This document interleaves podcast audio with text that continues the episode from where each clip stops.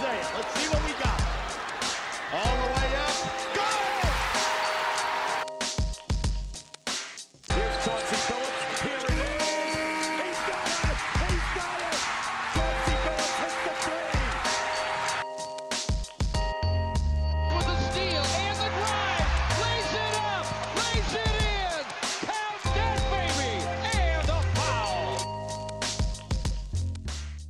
Bonjour à toutes, bonjour à tous et bienvenue dans les chroniques de Motor City. Les chroniques de Motor City, c'est votre podcast dédié à l'histoire et à la culture des trois Pistons.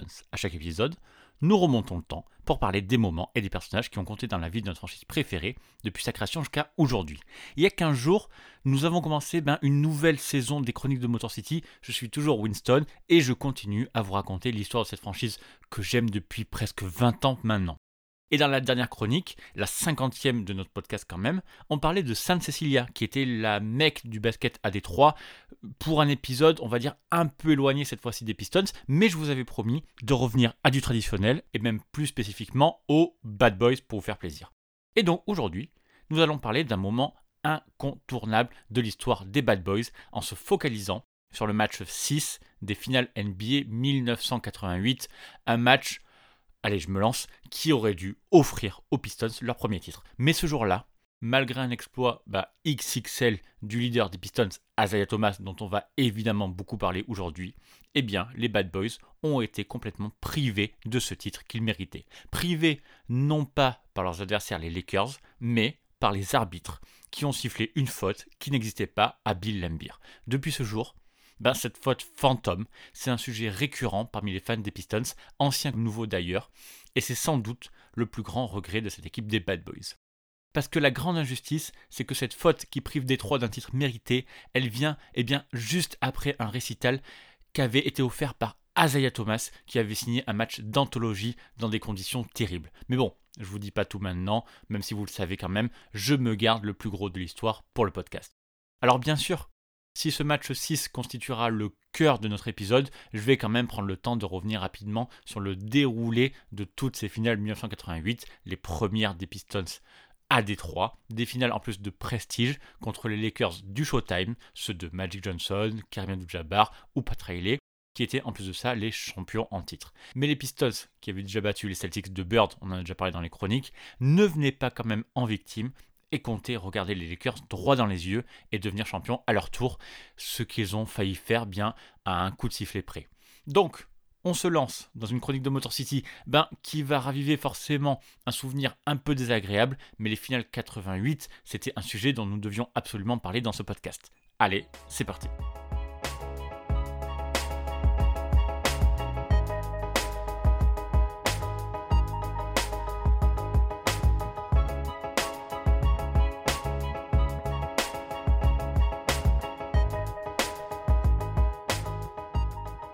La saison 87-88, c'est vraiment la saison de confirmation pour les Pistons de Chuck Daly, celle où ils sont vraiment devenus les Bad Boys. Pour rappel, la fin de la saison précédente avait été complètement catastrophique, avec une défaite au Game 7 en finale de conférence contre les ennemis des Celtics, suivie, on en a déjà parlé, d'une énorme polémique quand Dennis Rodman, mais surtout Isaiah Thomas, avait suggéré que Larry Bird avait du succès parce qu'il était blanc. Alors, même si l'affaire était retombée pendant l'été, notamment parce que Larry Bird en personne avait minimisé le truc et s'était montré très ouvert aux excuses d'Isaiah Thomas, eh bien malheureusement, le regard de la NBA sur tous les Pistons avait changé. Jusque-là, bah, tout le monde savait que Bill Embiid c'était un vrai méchant, que Rick Mahorn n'était pas beaucoup plus gentil, mais Isaiah Thomas et son sourire légendaire aidaient à équilibrer la balance. Mais avec cette affaire de racisme, eh bien voilà que l'opinion générale commence à détester cette équipe, même si elle n'est pas tout à fait officiellement celle des Bad Boys. Mais ça va plus tarder, notamment à cause de l'émergence de Michael Jordan. C'est un secret pour personne, évidemment, Jordan et les Pistons se détestent, et en janvier 88, lors d'un match entre les deux équipes à Chicago, il y a un gros accrochage entre Mahorn et Jordan qui est ceinturé complètement par le joueur des Pistons qui l'empêche d'aller au panier. L'accrochage, ça finit en baston général avec Charles Oakley qui s'en mêle, puis le banc des deux équipes avec Doug Collins, le coach des Bulls, qui est balancé à terre deux fois quand même par Rick Mahorn. Et comme les Pistons sont déjà dans le collimateur de la NBA, eh bien la Ligue, par l'intermédiaire de son vice-président Rod Thorne, suspend Mahorn et seulement lui. Les Pistons crient à l'injustice, surtout que Rod Thorne est l'ancien GM et l'ancien entraîneur des Bulls, et en bon leader de cette équipe, Isaiah Thomas défend son groupe et assume son équipe ne changera pas. S'ils veulent qu'on soit une équipe comme les Raiders, alors nous allons devenir une équipe très très agressive et montrer aux gens que c'est comme ça que nous jouons. Alors, si Isaiah Thomas parle des Raiders, c'est en rapport avec les Los Angeles Raiders, qui sont devenus entre la fin des années 70 et les années 80 une équipe qui compte en NFL, en football américain, en détruisant physiquement leurs adversaires et en assumant d'être une équipe de méchants. À ce moment-là, quand Isaiah Thomas dit à tout le monde que les Pistons pourraient être les Raiders de la NBA, eh bien, il pose en fait l'une des premières pierres des Bad Boys en NBA. Et effectivement, en devenant plus dur, impitoyable, avec la volonté de tout détruire sur leur passage, ces Pistons 1988 bouclent la saison avec 54 victoires, finissant deuxième à l'Est, et continuent sur leur lancée en réussissant des playoffs extraordinaires. Victoire 3-2 contre les Bullets au premier tour, un massacre 4-1 contre les Bulls justement au deuxième tour, et surtout la fin de la malédiction en battant enfin les Celtics 4-2 en finale de conférence. Les Pistons sont enfin cette année-là en finale NBA, et pour leur première finale, bah autant dire qu'en face, c'est du solide. Parce que les adversaires des Pistons, eh bien ce sont les Lakers, champions en titre, qui veulent être la première équipe depuis les Celtics de 1969 à réaliser le back-to-back. D'ailleurs, Pat Riley, en ouverture de la saison, avait promis à ses supporters de ramener à nouveau le titre au Staples Center. LA a fait une énorme saison en gagnant 62 matchs, même si les playoffs ont été plus compliqués pour eux, avec deux victoires au match 7 contre le Jazz en demi et contre les Mavs en finale de conférence. Donc autant dire que cette finale NBA est très intéressante, même si pour la NBA, un duel Lakers-Celtics, ça aurait été une meilleure affiche. Mais tant pis pour eux, c'est les Pistons qui sont là cette fois-ci. Donc on va très vite aller sur notre match 6, mais avant, un rapide mot sur les premiers matchs de cette série. La série se joue en 2-3-2, donc deux matchs au Forum d'Inglewood à Los Angeles, trois matchs de suite au Pontex Silverdome de Détroit, puis retour à LA pour les deux derniers matchs si besoin. Et d'entrée, les Pistons reprennent l'avantage du terrain. Pour ce match 1, ils profitent justement de leur fraîcheur physique pour étouffer les Lakers. C'est en première mi-temps que tout se joue, quand les Pistons prennent une avance de 17 points qui n'ont jamais lâché. Adrienne Dantley, dont on parle pas assez, même ici, a quand même fini meilleur marqueur du match avec 34 points, quand Isaiah Thomas l'a joué, on va dire, un peu à la Magic avec 12 passes décisives.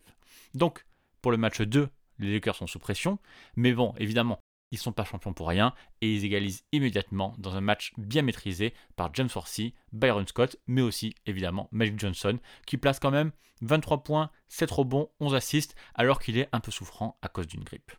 Donc tout ce petit monde se déplace à Détroit pour le match 3 au Pontiac Silverdome. Et là, c'est les Pistons qui perdent l'avantage du terrain eux aussi dès leur début à domicile. C'est le match le plus défensif de la série, un match que les Lakers gagnent 99-86. En fait, tout s'est joué dans le troisième quart-temps, que Los Angeles a gagné 31-18 alors que c'était très serré à la mi-temps.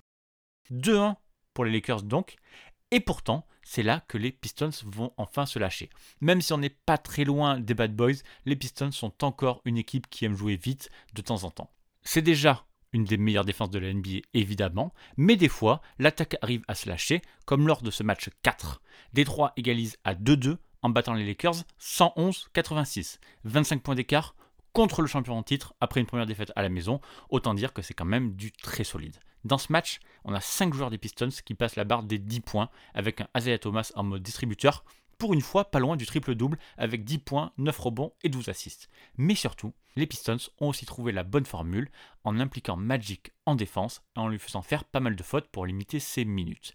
Et le match 5 va confirmer ça. Ce match 5, il est spécial puisqu'il s'agira du dernier match joué au Pontiac Silverdome de Détroit. Peu importe l'issue de ce match, les suivants de toute façon se joueront à Los Angeles et les Pistons déménageront dans le palace de Burn Hills dès la saison suivante. C'est donc un adieu au Silverdome et clairement, les 42 000 spectateurs présents ce soir-là vont en avoir pour leur argent. Si les Lakers démarrent très fort avec un 12-0 et avec tout le monde en forme, Magic qui en a fini avec la grippe, Karim Jabbar même à 40 ans qui se balade comme dans ses meilleures années, heureusement pour Détroit, les Lakers en feu, ça ne va pas durer longtemps, même pas un quart temps, et Détroit reprend la main ensuite. Vinnie Johnson en première mi-temps, puis Isaiah Thomas en deuxième, font le job, pour maîtriser les Lakers et les Pistons s'offrent une victoire 104-94 et font plaisir aux spectateurs du Pontiac. Dans les dernières minutes du match, les spectateurs deviennent complètement fous, de plus en plus bruyants et les joueurs en ont bien profité, comme le disait après le match Bill Lambier. J'ai dit à Joe Dumars quand il ne restait qu'une minute à jouer de regarder autour de lui et d'en profiter parce qu'il ne verrait plus jamais ça. 41 000 personnes debout qui agitent des serviettes, c'était génial.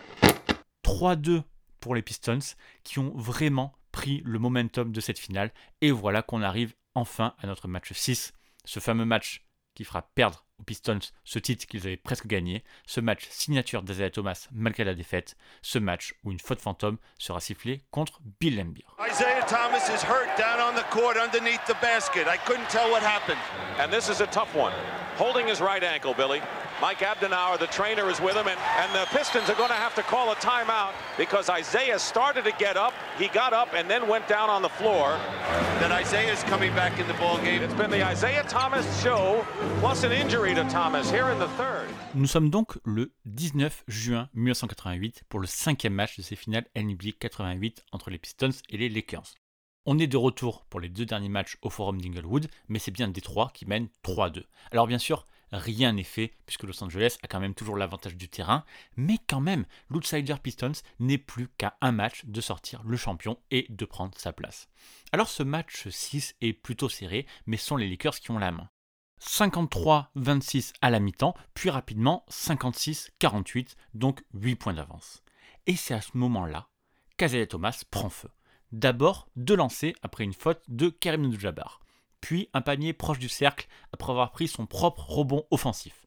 Un jump shot en tête de raquette, un deuxième un peu plus proche et un troisième à peu près à la même distance. Et pour terminer, un shoot qui rentre avec la planche et un layup en contre-attaque sur une passe de Joe Dumars. Si vous avez bien compté, Isaiah Thomas vient de marquer 14 points consécutifs pour les Pistons. Détroit se rapproche, mais là, c'est le drame. Après avoir pris un rebond défensif, Isaiah Thomas remonte le terrain et fait une passe facile pour Joe Dumars qui marque un layup. Mais malheureusement, sur la fin de la course, Isaiah Thomas rencontre le pied de Michael Cooper et se tord la cheville droite. Il tombe hors du terrain tout seul alors que les Lakers sont déjà repartis de l'autre côté pour jouer le 4 contre 5 en contre-attaque. Isaiah Thomas essaie de se relever retrouver ses potes, mais c'est impossible. Il ne peut absolument pas mettre de poids sur son pied. Les images sont terribles. Isaiah Thomas se tord de douleur au sol et finit par tomber. C'est Mike Abdenour, le légendaire préparateur physique des Pistons, qui vient à son secours. Les Pistons demandent un temps mort pour arrêter le jeu, bien sûr, le temps de savoir quoi faire avec Isaiah. Et la réponse, ben, on l'a 35 secondes plus tard, seulement, à la fin du temps mort, quand Isaiah Thomas retourne sur le parquet. Alors sur le coup, le retour d'Azaya Thomas alors qu'il est vraiment et clairement blessé, ça fait un peu penser à Willis Reed qui avait joué le match 7 des finales 1970 pour les Knicks en étant blessé uniquement dans le but de motiver ses coéquipiers, même si lui il avait été assez transparent sur le match. Mais le retour d'Azaya Thomas, ça va être beaucoup plus que ça. En fait, même s'il est blessé, le leader des Pistons n'a pas fini son show, et même si Boiti bat énormément, et qu'il ne prend même plus impulsion sur son pied droit, Azaya Thomas ne s'arrête pas, et marque encore 11 points sur les 15 des Pistons dans cette fin de carton. En fait, après chaque tir, Azaya Thomas se réceptionne sur une jambe, ce qui l'envoie plusieurs fois dans le public ou dans les photographes, au risque d'aggraver sa blessure. Mais en fait, dans ce match-là, à ce moment-là précis, sans lui, les Pistons n'avaient sans doute aucune chance, et c'est bien lui qui maintient son équipe en vie. Grâce à lui, grâce à Isaiah Thomas, grâce à ses sacrifices, les Pistons qui avaient 8 points de retard sont maintenant en tête à la fin du troisième quart-temps, 81-79. Isaiah Thomas a marqué 14 points avant la blessure et 11 après, ce qui nous fait un total de 25 points dans le seul troisième carton de ce match de finale NBA. 25 points, donc dans un seul carton en finale NBA, c'est tout simplement un record qui tient aujourd'hui encore, tout comme ses 11 paniers marqués, tout en sachant que la moitié de ces points, eh bien, Isaiah Thomas les a mis avec une cheville en vrac. Au total, Isaiah Thomas finira la rencontre avec 43 points, puisqu'il marquera encore 3 paniers dans le dernier quart-temps, auquel il faut ajouter 8 passes décisives et 6 interceptions. Magic Johnson, l'ami d'Isaiah Thomas dans le camp d'en face, dira après la rencontre toute l'admiration qu'il a eue pour le joueur de Détroit à ce moment-là. Il a joué le plus grand match auquel je ne l'ai jamais vu participer. Alors, on reparlera de la blessure d'Azea Thomas et des conséquences pour la suite juste après, mais maintenant qu'on a parlé de ce match signature d'Azea Thomas, parlons de la suite de la faute fantôme. Parce que oui, la perf d'Azea Thomas, qui est et qui restera un classique, qui est célébré chaque année pendant les finales NBA, eh bien, elle aurait pu avoir tellement plus d'importance si les Pistons avaient gagné le titre sur ça. Mais malheureusement, ce match, les Pistons l'ont perdu. Et comme je vous l'ai dit en intro, l'ont perdu à cause des arbitres. Donc on revient au dernier quart-temps avec Los Angeles et Détroit qui sont à coude à coude. Et aucune des deux équipes n'arrive vraiment à se décrocher. À 1 minute 30 de la fin, Azea Thomas marque deux lancers pour donner un tout petit point d'avance aux Pistons, 199. Puis, grâce à un contre de Dennis Rodman sur James Worthy, Détroit récupère la balle et Joe Dumars marque lui aussi ses deux lancers. 102-99, moins d'une minute à jouer, ça sent quand même bon pour Détroit. Mais après le temps mort, c'est Byron Scott qui passe Azea Thomas en défense pour revenir à moins 1. Il reste 45 secondes à jouer, les Pistons gardent la balle le plus longtemps possible, jusqu'à ce qu'Azaya Thomas trouve une bonne position pour shooter, mais malheureusement c'est trop court. 27 secondes à jouer, dernière possession pour les Lakers qui peuvent passer devant et arracher un game set s'ils marquent. Sinon, pas de back-to-back pour eux, c'est le titre les Pistons. Balle Johnson le long de la ligne de touche, évidemment, à gauche, défendu par Denise Rodman. James Orsi se démarque pour faire un écran pour Magic, ce qui oblige Rodman et John Saleh à switcher.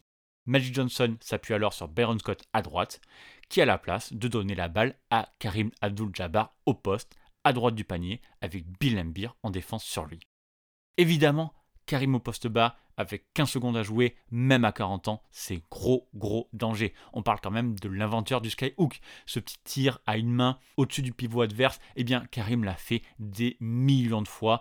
Et c'est clairement indéfendable. Karim est à la fois beaucoup trop grand et beaucoup trop rapide. Il faut résister à son travail des épaules, ne pas mordre dans ses feintes et être capable de s'élever assez haut pour contester un peu le tir. Et encore une fois, Karim Jabbar son skyhook. Feinte au-dessus de son épaule droite, puis une rotation vers la gauche, qui finit évidemment par ce tir au-dessus de son épaule gauche, ligne de fond. Bill Lambir a plutôt bien suivi et lève les mains pour au moins contester ce tir de toute façon quasiment imbloquable. Et Bill Lambir a plutôt bien fait le job puisque le tir de Karim est raté.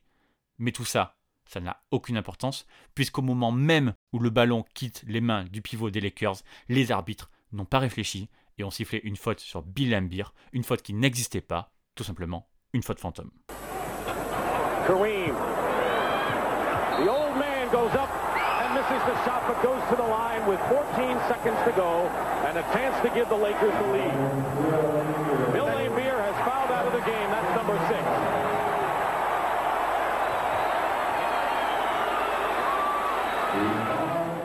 La rediffusion vidéo est claire il n'y a pas de contact entre Bill Lambier et Karim Abdul-Jabbar. Mais c'est Los Angeles, c'est Karim l'icône d'un côté et Bill Lambier le méchant de l'autre, alors les arbitres n'ont peut-être pas hésité longtemps, c'est même clair. De lancer pour Karim, qui tourne à plus de 72% en carrière dans l'exercice, donc pas de suspense. Évidemment, lui ne craque pas sous la pression et remet les Lakers devant 103-102 et la dernière possession gâchée par les Pistons ne réparera pas l'injustice. Je dis injustice parce que même si les Lakers vont longtemps le nier, ils vont finir par assumer que c'était une faute fantôme et notamment Pat Riley qui reviendra sur cette erreur en 2014 en faisant le parallèle entre ces Lakers de 1988 et son équipe du Heat qui venait de perdre en finale NBA contre les Spurs. En 1988, quand nous avons battu Détroit et quand Karim a eu cette faute fantôme sur son skyhook, il devait mettre ses deux lancers francs. Il ne s'est pas effondré. Il ne s'est pas effondré sur les lancers francs. Il devait les faire. Il les a fait. Et cela nous a mené à un septième match et à une victoire. Bon, l'année suivante, Détroit est revenu et nous a balayé. Et voilà comment une série, comment un titre et un potentiel sweep it basculent. Bill Lambert ne fera pas d'histoire après le match, disant que les coups de sifflet font partie du jeu et que ce n'était pas à lui d'en juger. Par contre, la blessure restera ouverte longtemps pour d'autres, et notamment Asia Thomas. Chaque fois que les finales arrivent, j'y pense. Chaque année, nous aurions dû être la première équipe à faire le sweep it. Chaque fois que les finales NBA arrivent, je pense au match 6 que nous aurions dû gagner. J'ai eu un match signature, mais nous avons quand même perdu. Pour Bill Davidson, le propriétaire des Pistons, c'est encore pire. En fait, à quelques secondes de la fin du match, la NBA le fait descendre dans les vestiaires pour recevoir le titre de champion, persuadé que les Pistons vont gagner le titre. Évidemment, Davidson n'a rien oublié de ce moment. Nous avons gagné ce match. Je me rappelle, je suis assis là dans les vestiaires avec David Stern en attendant d'accepter le trophée et Hugh Evans, je n'oublierai jamais cet arbitre, a sifflé la faute sur Bill Lambier. Ça n'aurait jamais dû être sifflé. Nous aurions dû gagner quand le tir a été raté. Nous aurions dû gagner à Los Angeles. Nous aurions dû gagner 4 fois de suite. Mais c'est comme ça. Cette faute fantôme eh bien, signifie aussi que les finales NBA sont pas finies et que les Pistons vont devoir faire avec la cheville tordue d'Azea Thomas. Et ce moment entre le match 6 et le match 7 sera fondateur dans la création des Bad Boys. C'est d'ailleurs à ce moment-là que se connectent les Pistons et les Raiders dont je vous ai parlé tout à l'heure. Après le match, le staff des Pistons demande de la glace pour soulager la cheville d'Azaya Thomas et les Lakers refusent. Quand le front office demande à utiliser les installations du Staples Center pour s'occuper de Thomas, c'est également refusé. Isaiah Thomas appelle même son ami Magic Johnson pour voir en direct avec lui, mais bizarrement, il tombe à chaque fois sur messagerie. En gros, les Lakers ont choisi de ne faire aucun cadeau, quitte à mettre en danger la santé d'un autre joueur. Certains membres des Lakers se justifieront des années plus tard en disant qu'ils avaient eux aussi été victimes de ce genre de comportement au contact des Celtics et qu'ils ne feraient plus jamais aucun cadeau. Isaiah Thomas n'a donc nulle part où aller à Los Angeles pour se soigner, et pourtant le match 7 arrive vite. La solution, elle va venir d'Al Davis, le propriétaire des Raiders, qui invite Isaiah Thomas à se faire soigner au camp d'entraînement des Raiders à El Segundo. Et c'est à ce moment-là qu'Isaiah Thomas et le reste des Pistons font la connaissance de Davis, du staff des Raiders, mais aussi comprennent l'ambiance qui régnait chez eux cette attitude de mauvais garçon assumée, notamment avec leur conflit permanent avec la presse. Et les Pistons se rapprochent de suite de cette équipe. Lors d'une conférence de presse organisée avant le match 7, Isaiah Thomas portera par exemple un t-shirt noir des Raiders avec le slogan Les vrais hommes portent du noir. Et ce ne sera qu'un début, puisque lors de l'intersaison 88, quelques semaines plus tard, les Raiders enverront à toute l'équipe des vêtements gris et noirs aux couleurs de leur franchise. C'est ce qui nous mènera ensuite au logo des trois Bad Boys et à la transformation de cette équipe en méchant de la NBA, comme les Raiders pouvaient l'être en NFL. Et dans cette conférence de presse, justement, c'est l'état de la cheville d'Azea Thomas qui est évidemment le sujet principal. Tout le monde veut savoir s'il pourra jouer au Game 7. Si je peux ne serait-ce que marcher, je vais essayer de jouer, mais je ne promets rien. Chuck Daly aura les mots qu'il faut pour que tout le monde comprenne la gravité de la blessure d'Azea Thomas. Si on était en saison régulière, je pense qu'il prendrait une semaine ou 10 jours d'infirmerie. 99% des joueurs ne pourraient pas jouer.